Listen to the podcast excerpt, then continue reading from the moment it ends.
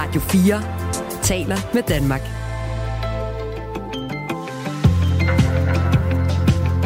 Velkommen til Radio 4 morgen. Vi har ikke brug for at fremme bilen som transportmiddel. Sådan lød reaktionen fra SF's transportordfører, da økonomiminister Jakob Ellemann Jensen fra Venstre ellers bebudede, at regeringen gerne vil understøtte bilen som transportmiddel for de danskere, der er afhængige af den. Ikke nogen overraskende udmelding fra SF, men vi taler med Sofie Lippert, der er transportordfører for SF, og det gør vi i cirka kvart i 8. Hver eneste dansker bruger hvert eneste år 24,5 tons materialer. Det er et udtryk for, at vi øh, er nogle svin. Vi genbruger faktisk mindre end øh, verdensgennemsnittet. Vi er også nogle meget rige mennesker, og vi har råd til at købe masser af nye ting, men det betyder altså, at vi placerer os sådan lidt halvskidt på den internationale rangliste, når det kommer til at opføre os grønt. En øh, underdirektør i Dansk Industri, der hedder Karen Klitgaard, er med om 10-15 minutter. Øhm, hun er ansvarlig for miljøpolitik og det, der hedder cirkulær økonomi. Og hun kan gøre red for en ny undersøgelse, hvor man altså når frem til det her lidt sløje resultat for Danmark. I dag i Radio 4 Morgen skal vi også se nærmere på en, en kandidat til næste EU-parlamentsvalg, som deler vandene internt i det konservative Folkeparti. Pernille Weiss var jo under anklage for at være sindssygt hård at øh, arbejde for. Syv øh, ansatte gik i fælles front til partitoppen, og der blev lavet en undersøgelse, og Søren Pape, som er partiformand, mente ikke, at hun skulle genopstille. Faktisk opfordrede han hende til at øh, trække sig. Det går ud lige modsat, og øhm, stik imod hans anbefaling har 22 medlemmer af det konservative Folkeparti altså valgt at indstille Pernille Weiss som spidskandidat ved EU-parlamentsvalget. Så øhm, bølgerne går højt internt i konservative. Vi skal tale med en af dem, der støtter Pernille Weiss øh, klokken lidt over halv 8, og Pernille Weiss, hende selv, er også med senere på morgenen, et sted mellem 8 og 9. Det er bare noget af det, vi har til dig i dag. Claus Andersen og Kasper Harbo er dine morgenværter. Klokken er 7 minutter over 7. Radio 4 taler med Danmark. Christianitterne vil lukke Pusher Street. Det blev besluttet på et fællesmøde søndag aften. Og det skete efter en 30-årig mand blev dræbt i en skudepisode lørdags på Pusher Street sagsløse mennesker er blevet ramt af indtil flere skud. Det er en fuldstændig uholdbar situation. Vi kan ikke leve med sådan et voldsregime. Så derfor så er vi kommet dertil, at nu må Pusher Street lukke. Sådan sagde altså talsperson for Christianias pressegruppe Hulda Mader til Radio 4 Morgen i går.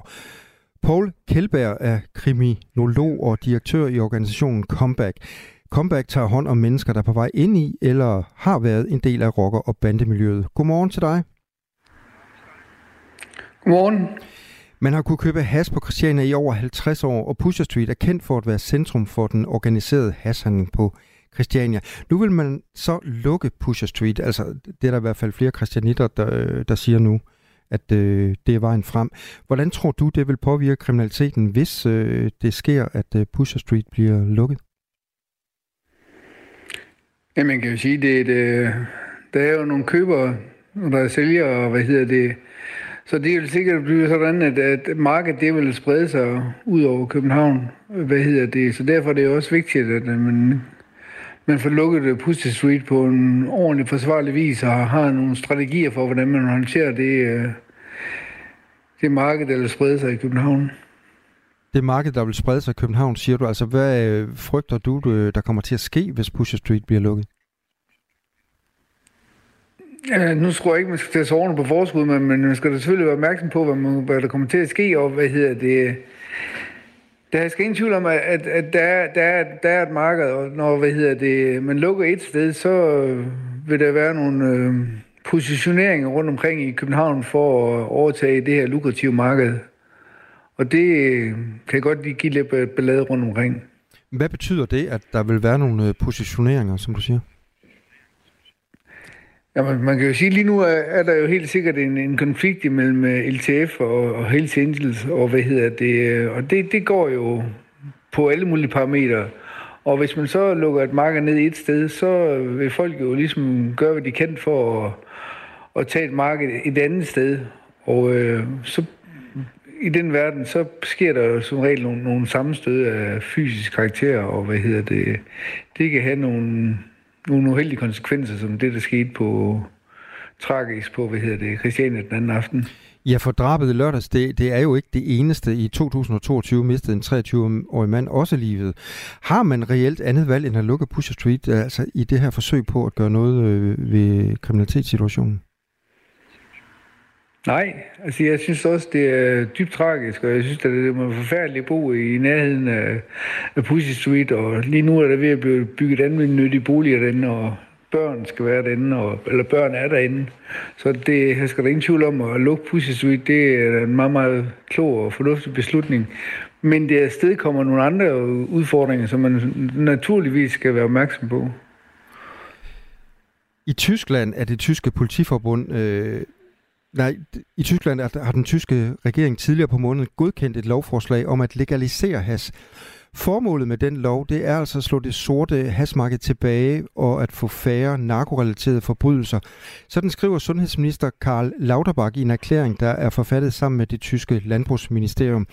Tror du, at det samme fremgangsmåde kunne være her i Danmark? At altså, vi følger Tysklands eksempel og delvist øh, afkriminaliserer has?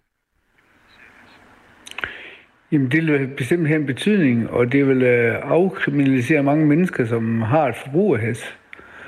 Men kriminaliteten, den vil nok fortsat være der i en, i en anden form, og hvad hedder det, og hvis man lukker det, det marked helt ned, så popper der med øh, garanti et andet marked op, hvor man skal øh, have sin økonomi hentet hjem på. Fordi jeg tror, at altså, kriminaliteten som sådan vil jo gå op og ned, men den vil fortsat være der, og vi skal fortsat forholde os til den. Øh, hvilken form og hvilken øh, nuancer den har, det, det vil ændre sig over tid. Paul Kjellberg, mens vi taler om Pusher Street og lukningen af den, og måske legalisering af hash, så er der mennesker, der hører Radio 4 morgen, der tager deres telefon og skriver sms'er på nummer 1424. Michael fra Haslev skriver, hvor skal hash egentlig komme fra, hvis man legaliserer det? En dansk regering kan umuligt stå frem som kunde hos et af de store kriminelle karteller, og hvis man tror, at vi selv kan fremstille hash til det danske forbrug, så svarer det til at få den, dan- den franske rødvinsklub til at drikke dansk vin. Hvem vil indtage den dårlige vare, hvis man kan købe den gode, uanset om den er købt ulovligt? Øh, spår Michael altså. Øhm, nu ved jeg ikke, hvor langt du er inde i det her felt, øh, Paul Kjellberg, men hvor, hvis man legaliserer hash, øh, hvor skal man så egentlig købe det hen? Altså som stat betragtet, hvis man nu skal sælge til Matas eller sådan noget? Jamen, jeg, jeg er helt inde i, i hans betragtninger, og det her skal ingen tvivl om, at uh, der er også noget med, at vi selv skal til at producere nogle ting. Og uh, folk vil jo købe den vare, de føler, der er bedst. Så derfor vil der nok fortsat være et, et sort marked, uanset hvordan man vender og drejer det. Uh, den vil selvfølgelig blive svækket, men den vil fortsat være der. I Tyskland er det tyske politiforbund øh, modstander af at legalisere has. Her frygter man, at det vil føre til mere kriminalitet, og det vil give domstolen et endnu højere arbejdspres. Øh, kunne du være enig i den øh, betragtning, Paul Kjellberg? Øh, jeg tror, man skal, det altså, kan være på, hvad det er for nogle straffe, man ligger ved siden af. Men man kan jo sige, at vi har jo et, øh, et fængselsvæsen som, øh, og et, øh, et hvad hedder det, juridisk væsen i Danmark, som er under maksimal pres og der er lange ventetider, og der er mangel på fængselsbetjente, og et cetera. Så man skal også passe med den der med at skulle straffe folk, fordi lige pludselig har vi ikke kapaciteten til at kunne udføre de ting, vi gerne vil øh, straffe folk for. Udgangspunktet for den her samtale er jo, at øh, kristianitterne i fælles front var ude at sige øh, forleden aften, at The Pusher Street skal lukkes. Så hvad kan løsningen være, øh, hvis man som kristianitterne ønsker mindre kriminalitet? Jamen altså, der er ingen tvivl om, at at bo på Christian i øjeblikket, det er ikke en særlig øh, fornøjelig omgang. Og hvad hedder det? Jeg da håber, at man får lagt en strategi for at få lukket ned for den, den handel, der foregår i Pussy Street, fordi at det er ingen fortjent, at, at det er en... Altså, det er i så mange år fyldt på, på så et lille område. Men der skal ingen tvivl om, at det er ikke noget, der sker fra den ene dag til den anden. Altså, man siger, nu lukker vi her, og så forsvinder det i morgen, fordi nu har vi sagt, at der skal lukkes. Det er jo en kompleks sag, og det kræver involvering af mange forskellige myndigheder, når det skal ske. Og så skal man også have lagt en strategi for, hvad man gør, når vi nu får lukket ned det sted, hvordan håndterer vi så det, der kommer til at poppe op andre steder. Og det, øh, det, er jo en, det er jo en blanding af politi og sociale myndigheder, etc., der skal, skal i gang med det arbejde. Så helt konkret, hvad skal den øh, strategi gå ud på, synes du? Jeg vil sige, at, at det, det er en stor og meget, meget kompleks opgave. Og man, men bare det, at man er opmærksom på, at der kommer til at ske, der kommer til at ske nogle ting andre steder, det er jo en for, altså man kan jo være lidt naiv og tro, at nu lukker vi Pussy Street ned, og så forsvinder, forsvinder de her ting. Det er jo blandt andet det der med, skal vi legalisere hesten, øh, skal vi pille ved straframmen, skal vi igen skrue op, så vi afskrækker, eller hvordan, hvordan håndterer vi det her? Det, der er mange forskellige redskaber, de kan tage i brug. Paul Kjeldberg, øh, lytterne de bliver ved med at skrive ind til os. Der er en, øh, der skriver her, jeg synes, at Christiania bør have fred for vold, bandeopgør og mor.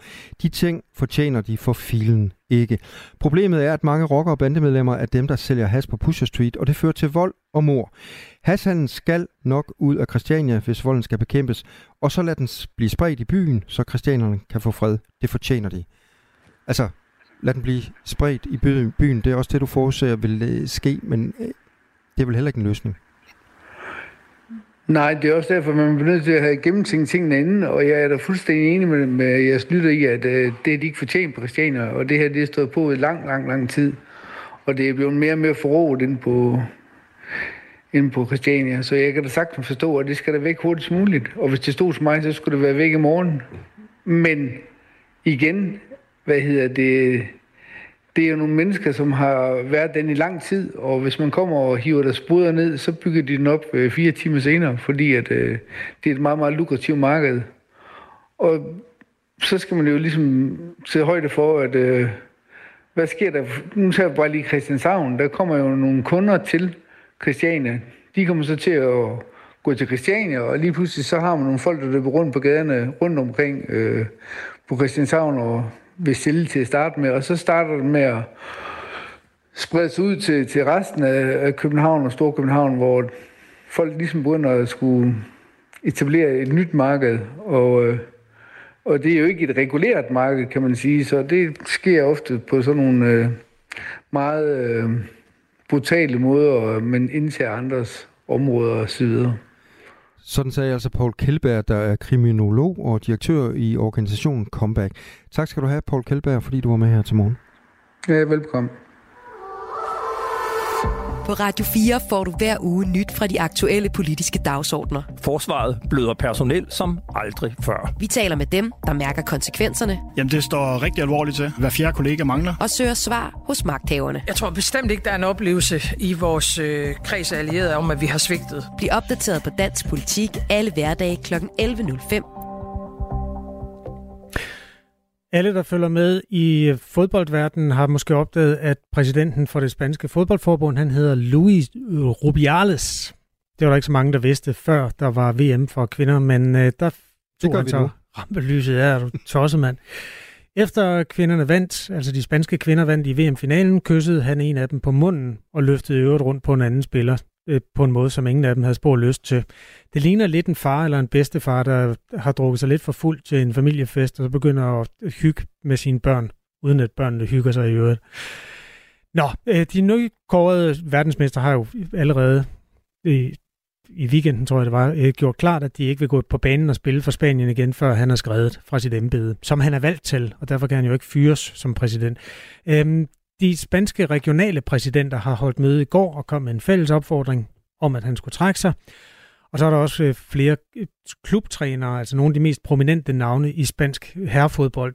Øh, træneren Xavi fra Barcelona og Diego Simeone fra Atletico Madrid, som begge to siger, at han skal gå. Han er jo også præsident for herrerne i sagens natur. I går havde vi Lars Søndergaard med. Han har været dansk landstræner for kvinderne i syv år, til og med det VM, som sluttede med, at Rubiales lavede sine unoder. Lars Søndergaard han mener, at det vil være klart bedst for kvindefodbold, hvis typer som Rubiales forsvinder. Især fordi, at han simpelthen ikke forstår, at han har gjort noget forkert. Tværtimod har Rubiales troet med at lægge sag an mod Jenny Hermoso, altså den spiller, som startede stormen ved at sige, at hun ikke gad kysses på munden af den der gamle mand.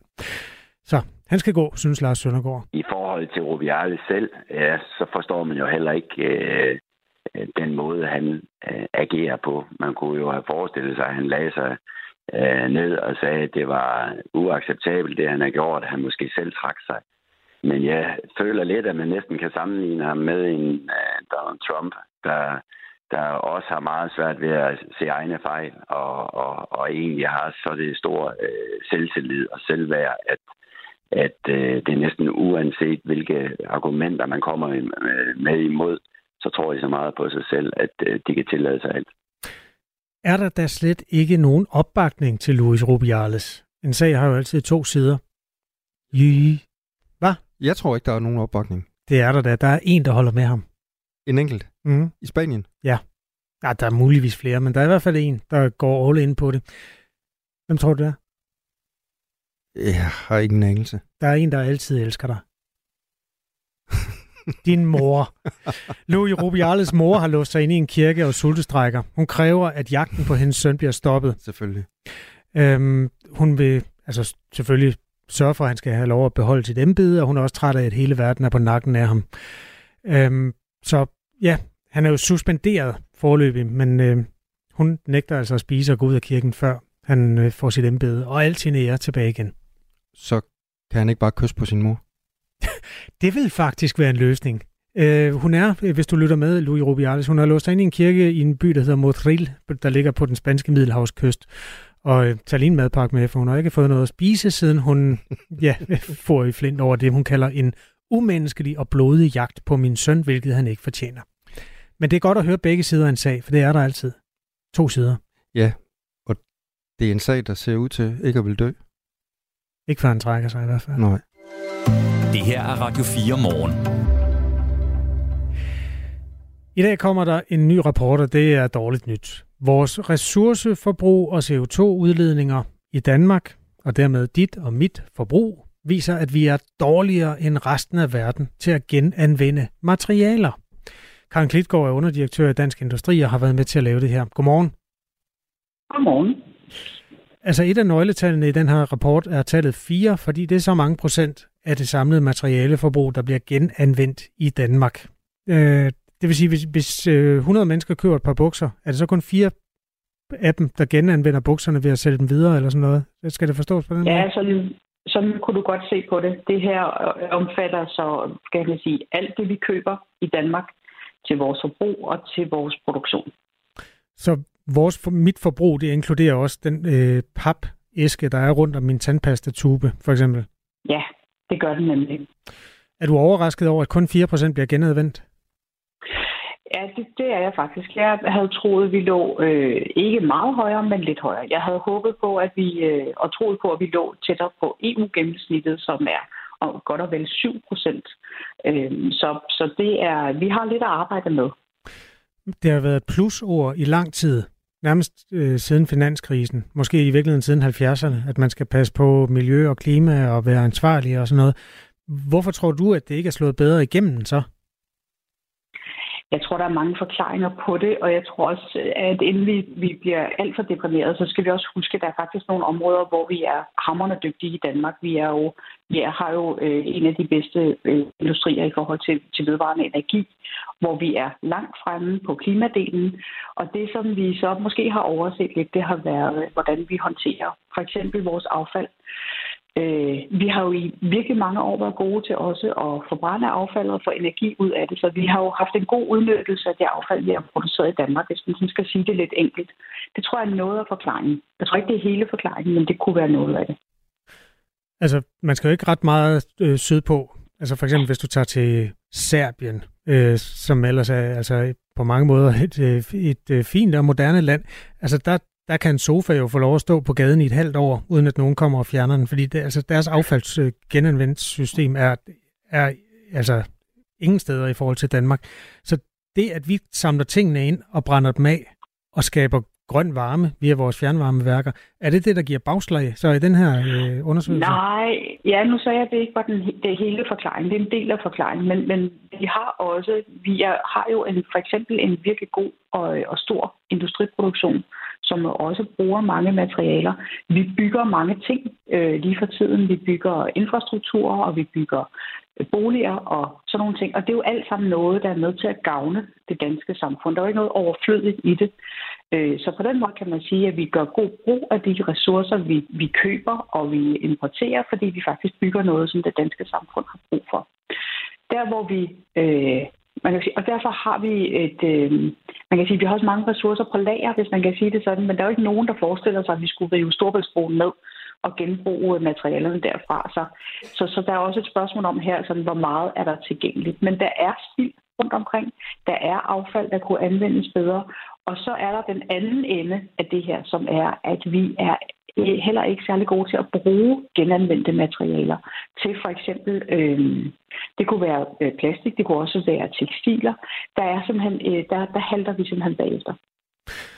Jeg taler med Karen Klitgaard, der er underdirektør i Dansk Industri med ansvar for miljøpolitik og cirkulær økonomi. Og man har altså undersøgt, hvor gode vi er i Danmark i bred forstand til at genbruge materialer. Og det er alle materialer fra dem, du bruger i din husholdning, til ja, de huse, der bliver bygget, og, og alt det indimellem.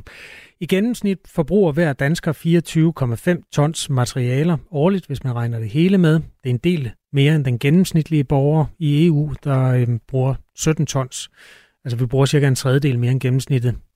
Og øh, vi bruger i øvrigt øh, fire gange så mange materialer per person i forhold til, hvad der anses for bæredygtigt.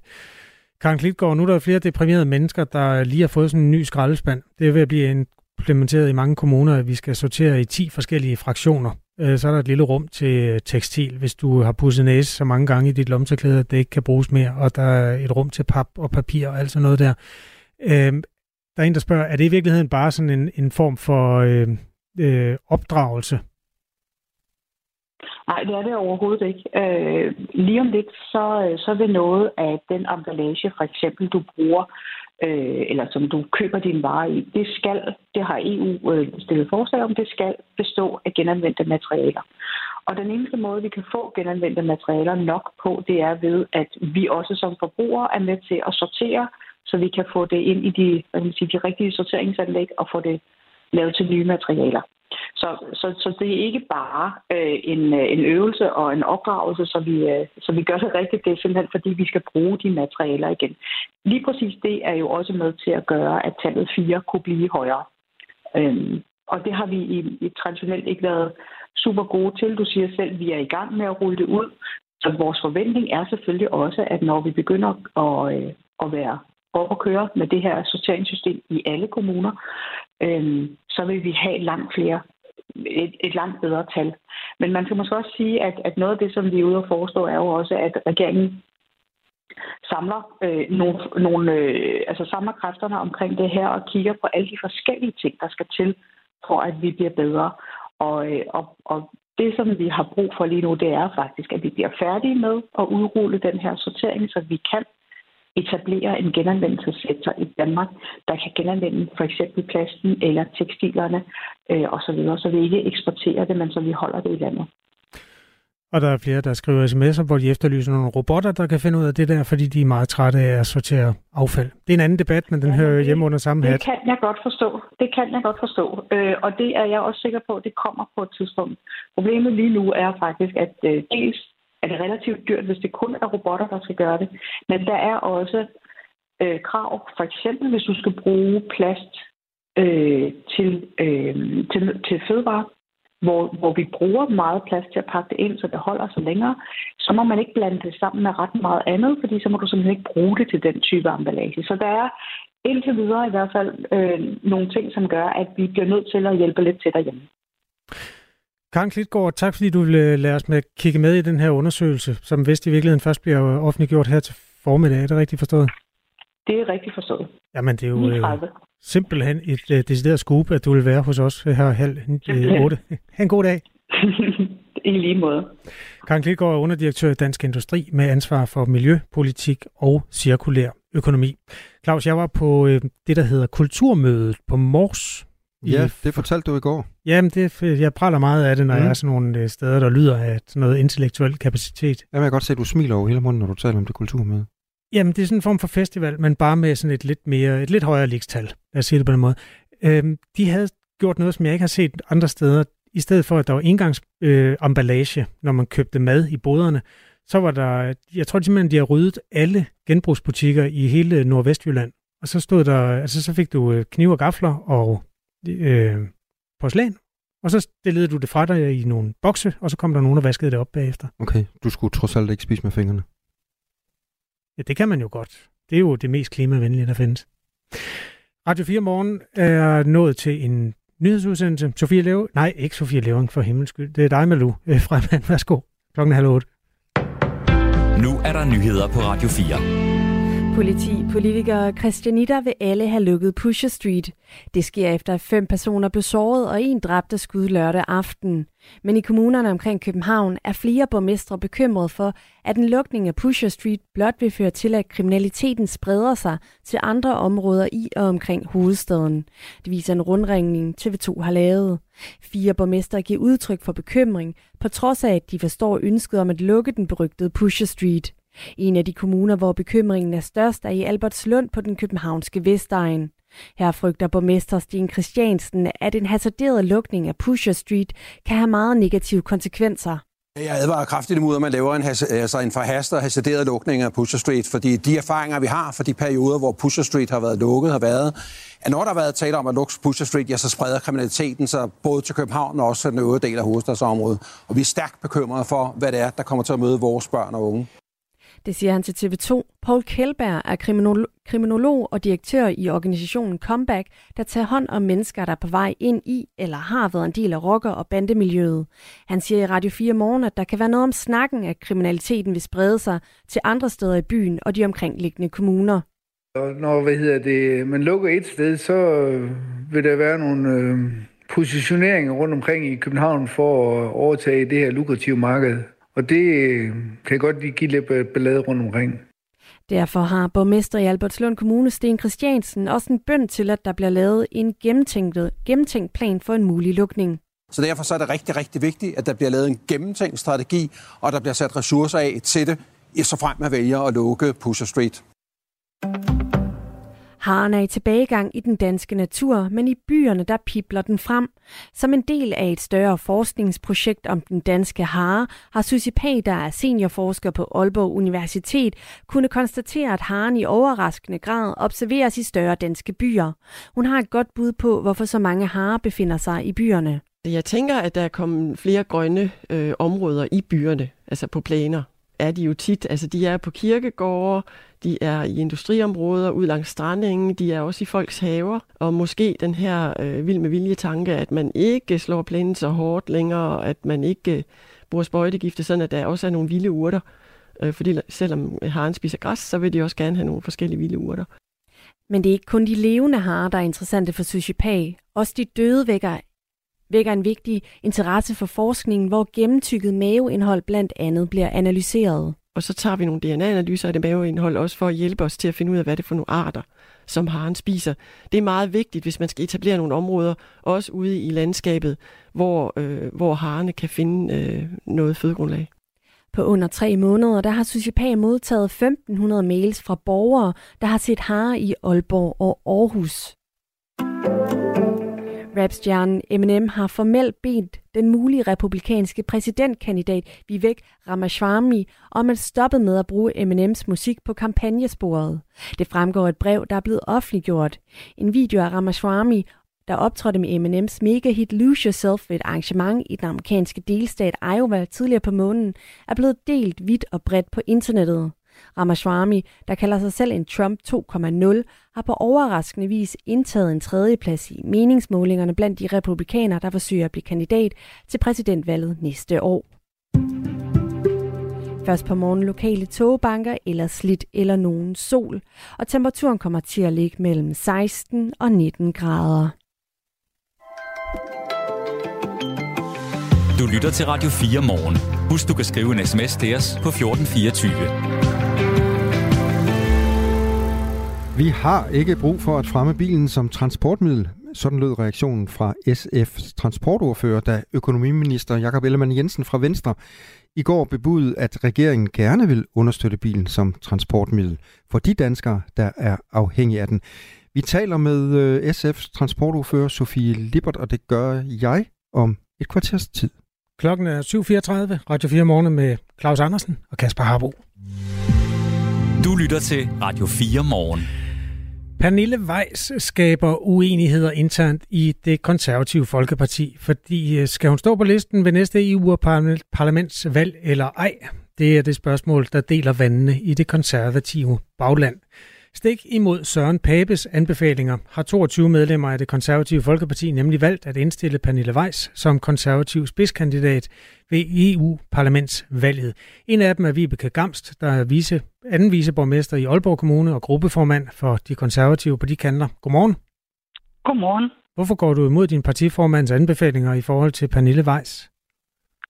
Det gør jeg, fordi jeg synes, Pernille Weiss er den absolut bedste øh, kandidat, vi har på hånden til øh, valget til EP-parlamentet. Øhm, vi skal måske sige, når hun er til debat, så er det fordi, hun har haft nogle personale sager med mennesker, der arbejdede for hende.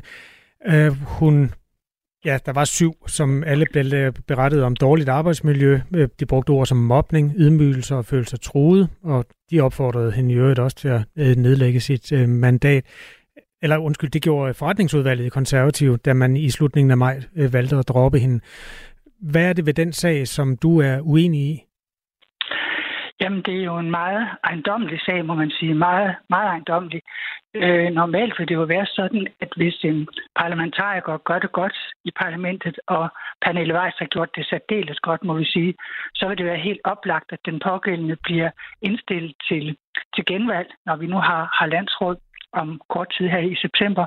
Så der skal virkelig meget til, for at man vælger fra, synes vi.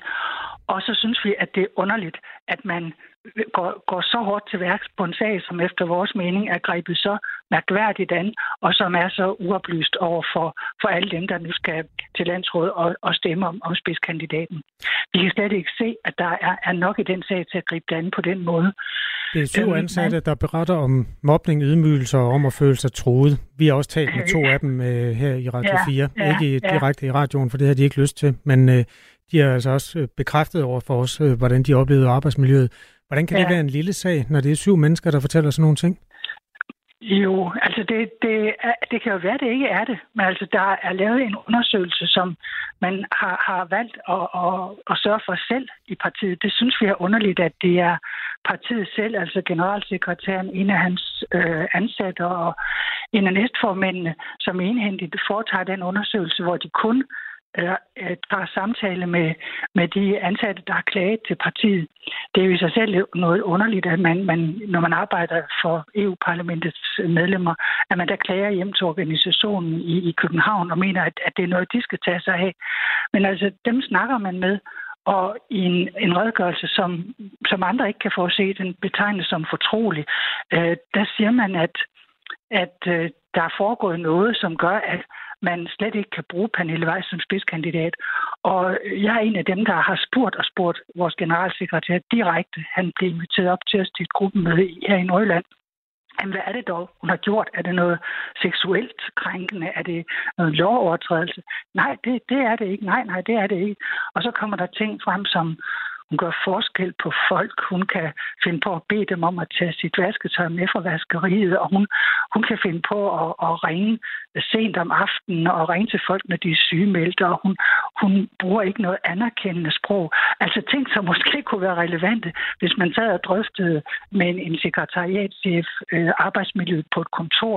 Men altså, Pernille Weiss er ikke ansat som sekretariatschef på et kontor. Hun er valgt af mere end 80.000 vælgere til at varetage et parlamentarisk mandat. Og så skal man ikke, synes jeg, gå så drastisk til værks, at man ikke alene ikke vil genopstille hende, men direkte opfordrer hende til at nedlægge sit mandat midt i valgperioden, fordi der er nogle af hendes medarbejdere, som synes, hun er en dårlig chef.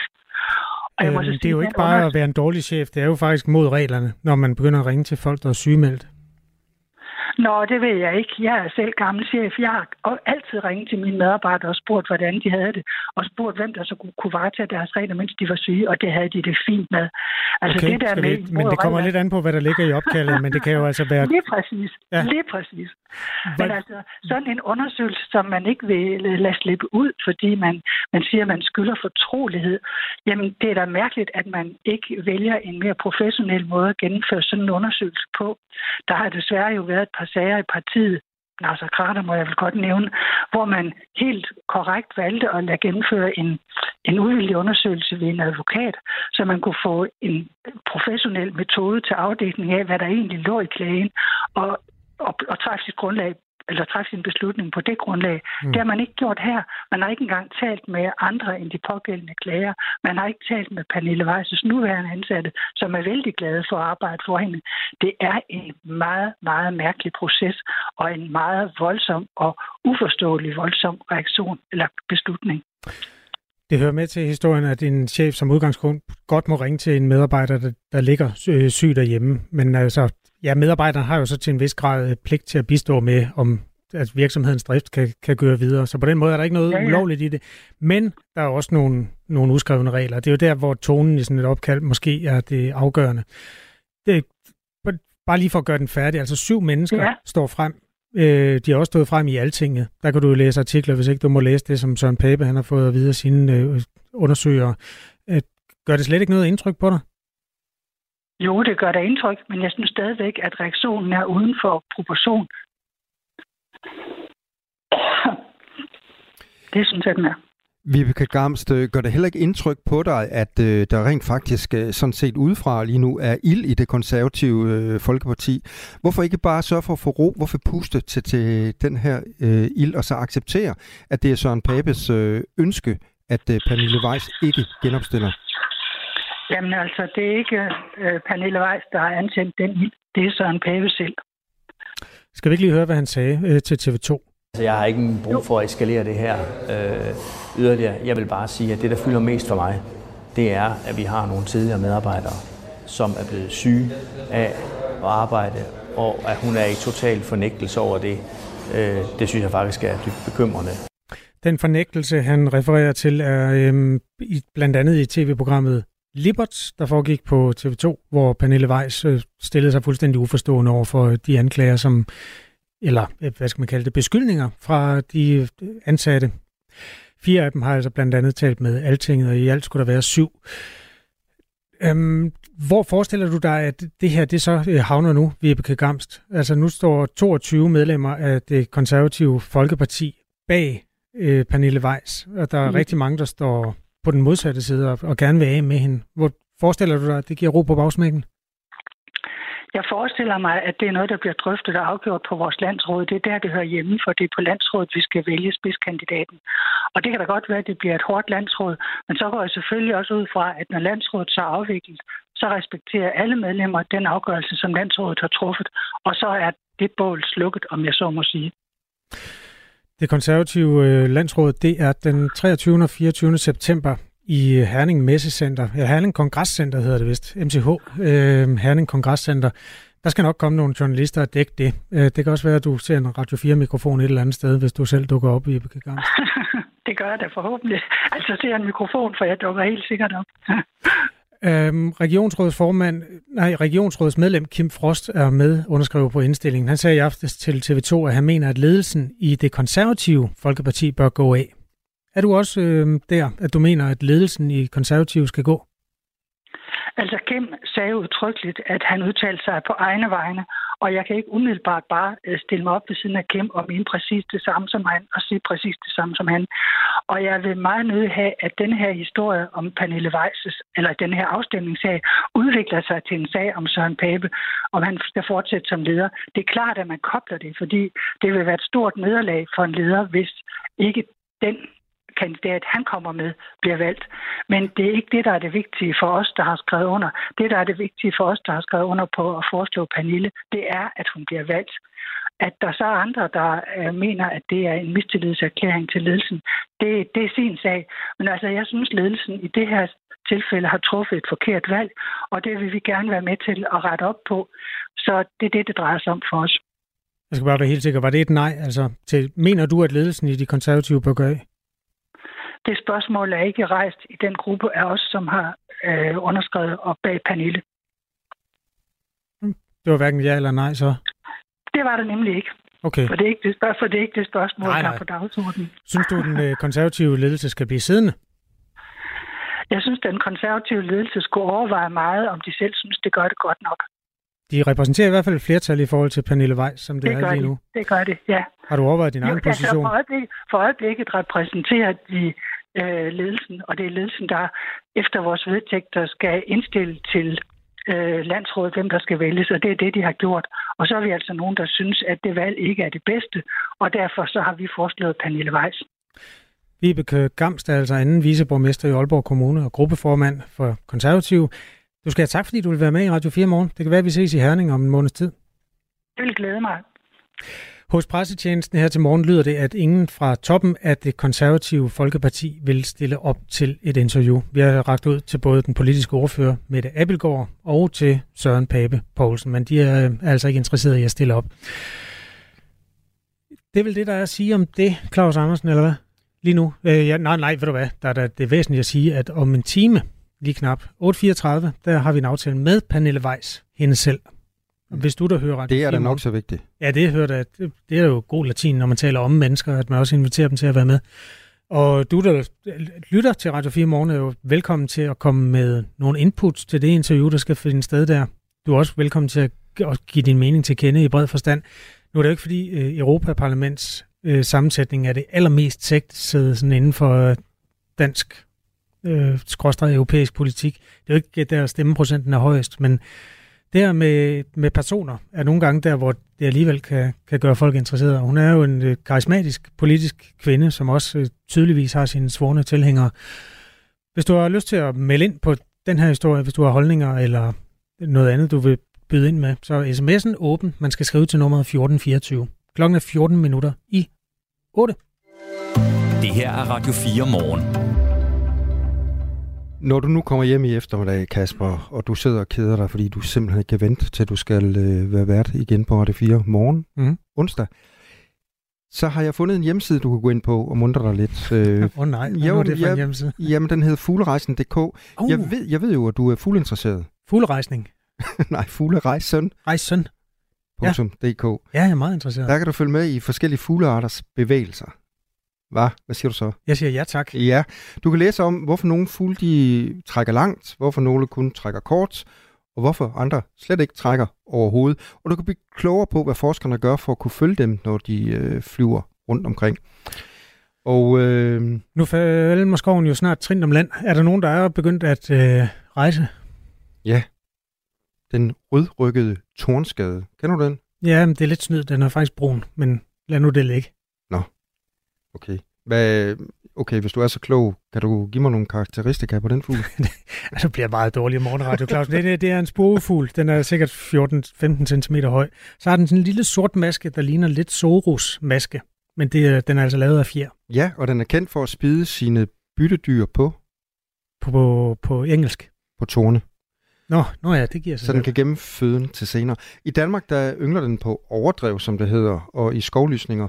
Og netop lige nu er den på vej til det sydlige Afrika, hvor den overvinter.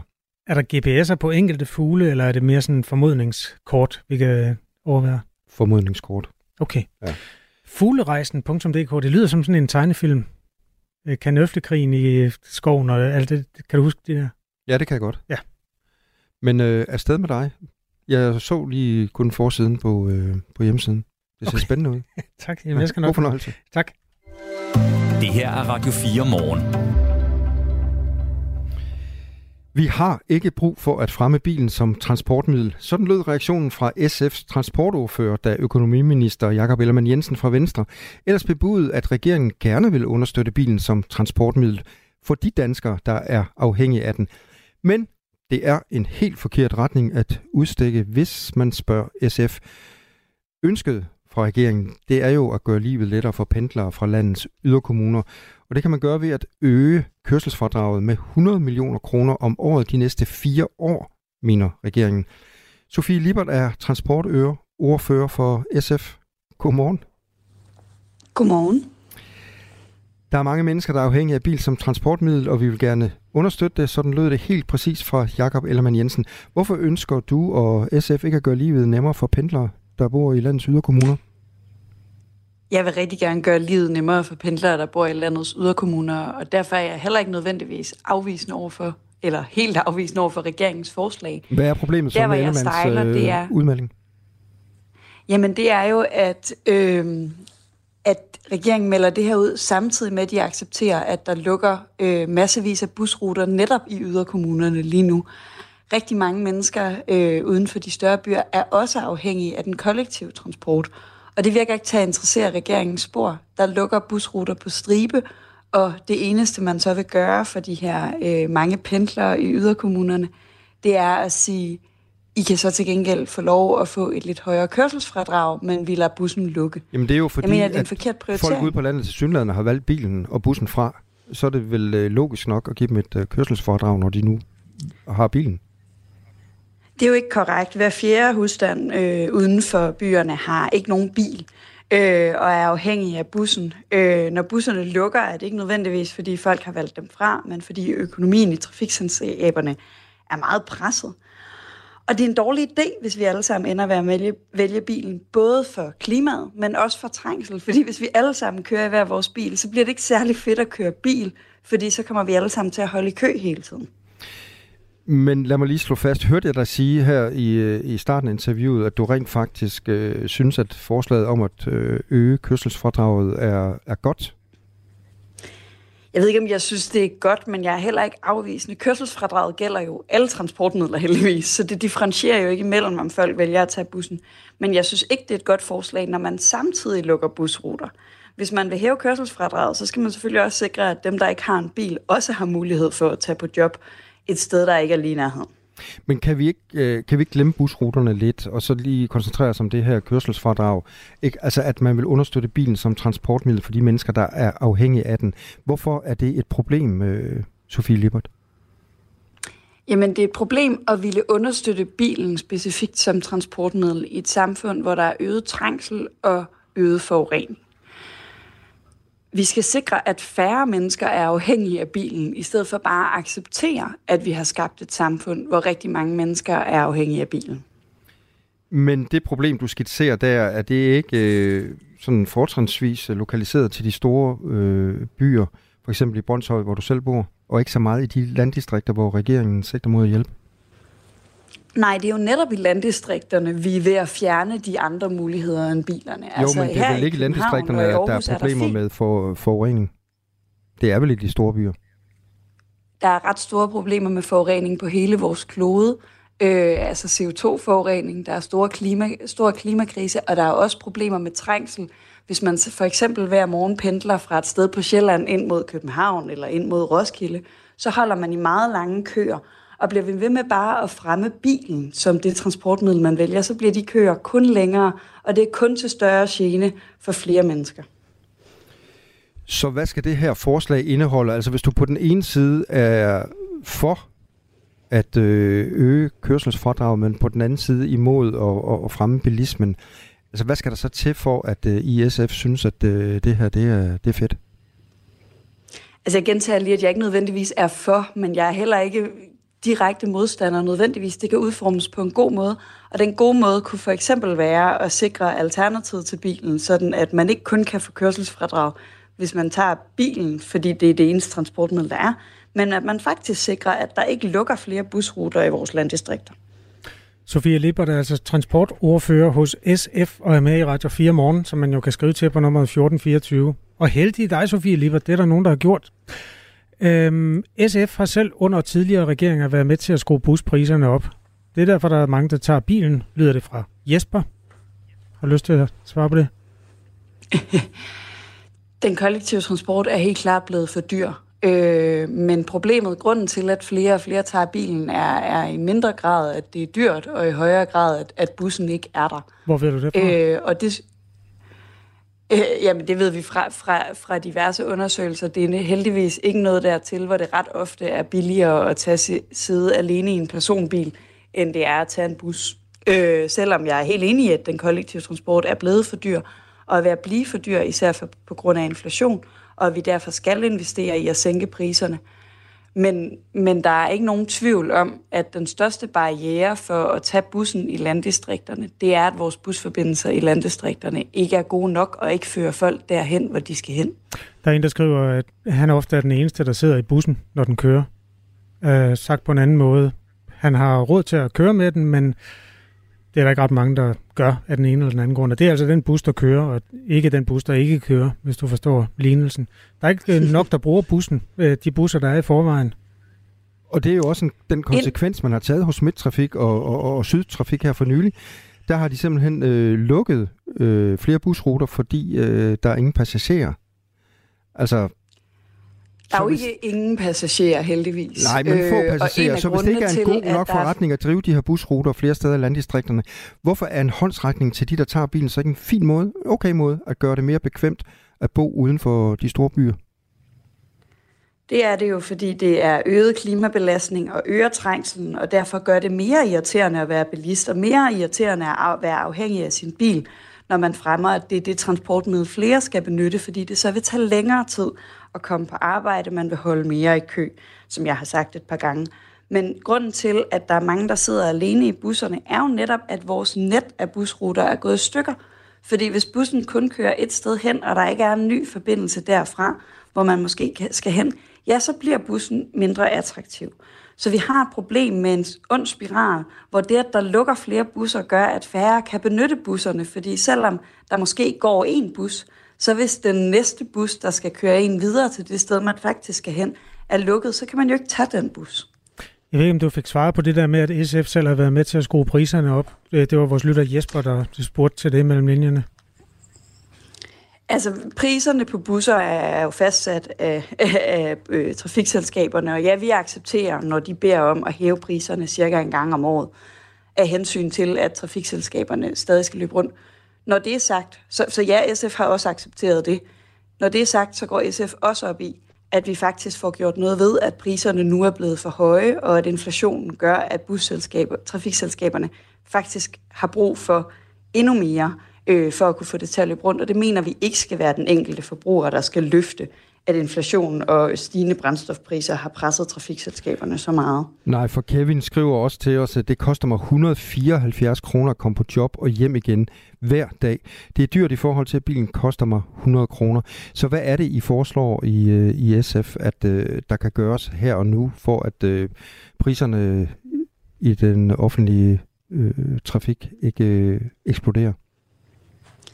Jamen, der skal gives, øh, altså der skal investeres i billige billetpriser statsligt fra. Altså, trafikselskaberne skal have midler fra os øh, til at, at sænke priserne, øh, og i hvert fald holde priserne i ro, sådan at det ikke er prisen, der er afgørende for, om man vælger den kollektive transport. Sådan sagde altså Sofie Lippert, transportordfører for SF. Tak skal du have. Selv tak.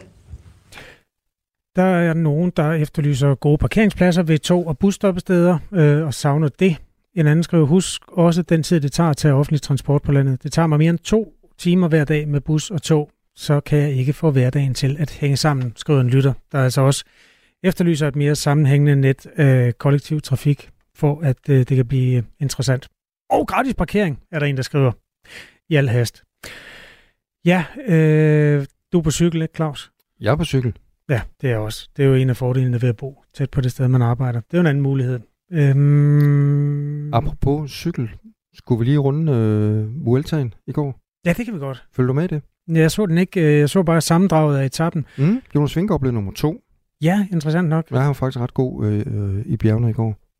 Kan du øh, re- referere noget af sådan optakten til, at de kørte over målstregen? For det er det eneste, jeg har set. Nej, det kan jeg faktisk ikke. Jeg så det ikke. Altså, grunden til, at jeg tager det her op, det er sådan, at jeg så nogle af de første, de første to etapper, og mit indtryk er sådan lidt, at uh, Vueltaen er kommet meget humpende i gang, og det kulminerede så i går, jeg ved ikke, om du så det, at uh, vinderen, Evenepoel, uh, styrtede lige efter, han var kommet uh, over målstregen. Han kørte ind i en tilskuer. Nej, for ja. skyld. Og lørdag, da Vueltaen begyndte, mm. der kørte de rundt i mørke, hvilket en del af rytterne var meget utilfredse med. Og søndag, så piskede regnen sig ned, løbet blev lidt forkortet, og så kom der råd i tiderne. Sådan Vueltaen, der kom sådan lidt, øh, lidt humpende i, i gang af mit indtryk. Det er det bedste ved Vueltaen, det er, at det er sådan lidt øh, ja, anarkistisk løb på en eller anden måde. Gedestiger med stigninger på 20 procent og sådan noget. Jeg synes, det er et fremragende løb. Jeg glæder mig til at se nogle af bjergetapperne. Efter nyhederne skal det handle om dansk økonomi. Vi kan inden da måske lige rydde op i sms'en. Det er fordi, der er en mand, der hedder Michael, og han sender hver eneste dag en rastende sms, hvor han brokker sig over, øh, at vi omtaler nogle af de her brænde, der øh, herver naturen i Sydeuropa, som naturbrænde. Michael har et konspiratorisk sind, hvad det angår. Han siger, at de er øh, jo påsatte. Det er der også nogle af dem, der er. Det er der allerede ført bevis for. Og derfor er det latterligt, at de kalder dem naturbrænde. Det er et forsøg på at dække over sandheden, skriver Michael til os. Øhm, og derfor har jeg gjort mig den ulejlighed at gå ind på en chat-GPT og skrive, hvad kaldes en brand i naturen? Og øh, robotten svarer, en brand i naturen kaldes ofte en naturbrand. Okay. Så det er svaret til Michael. Det er ikke ja. for at skjule noget for dig. Man kan skrive til os på nummer 1424. Nu er klokken 8. Du har lyttet til en podcast fra Radio 4. Find flere episoder i vores app, eller der, hvor du lytter til podcast.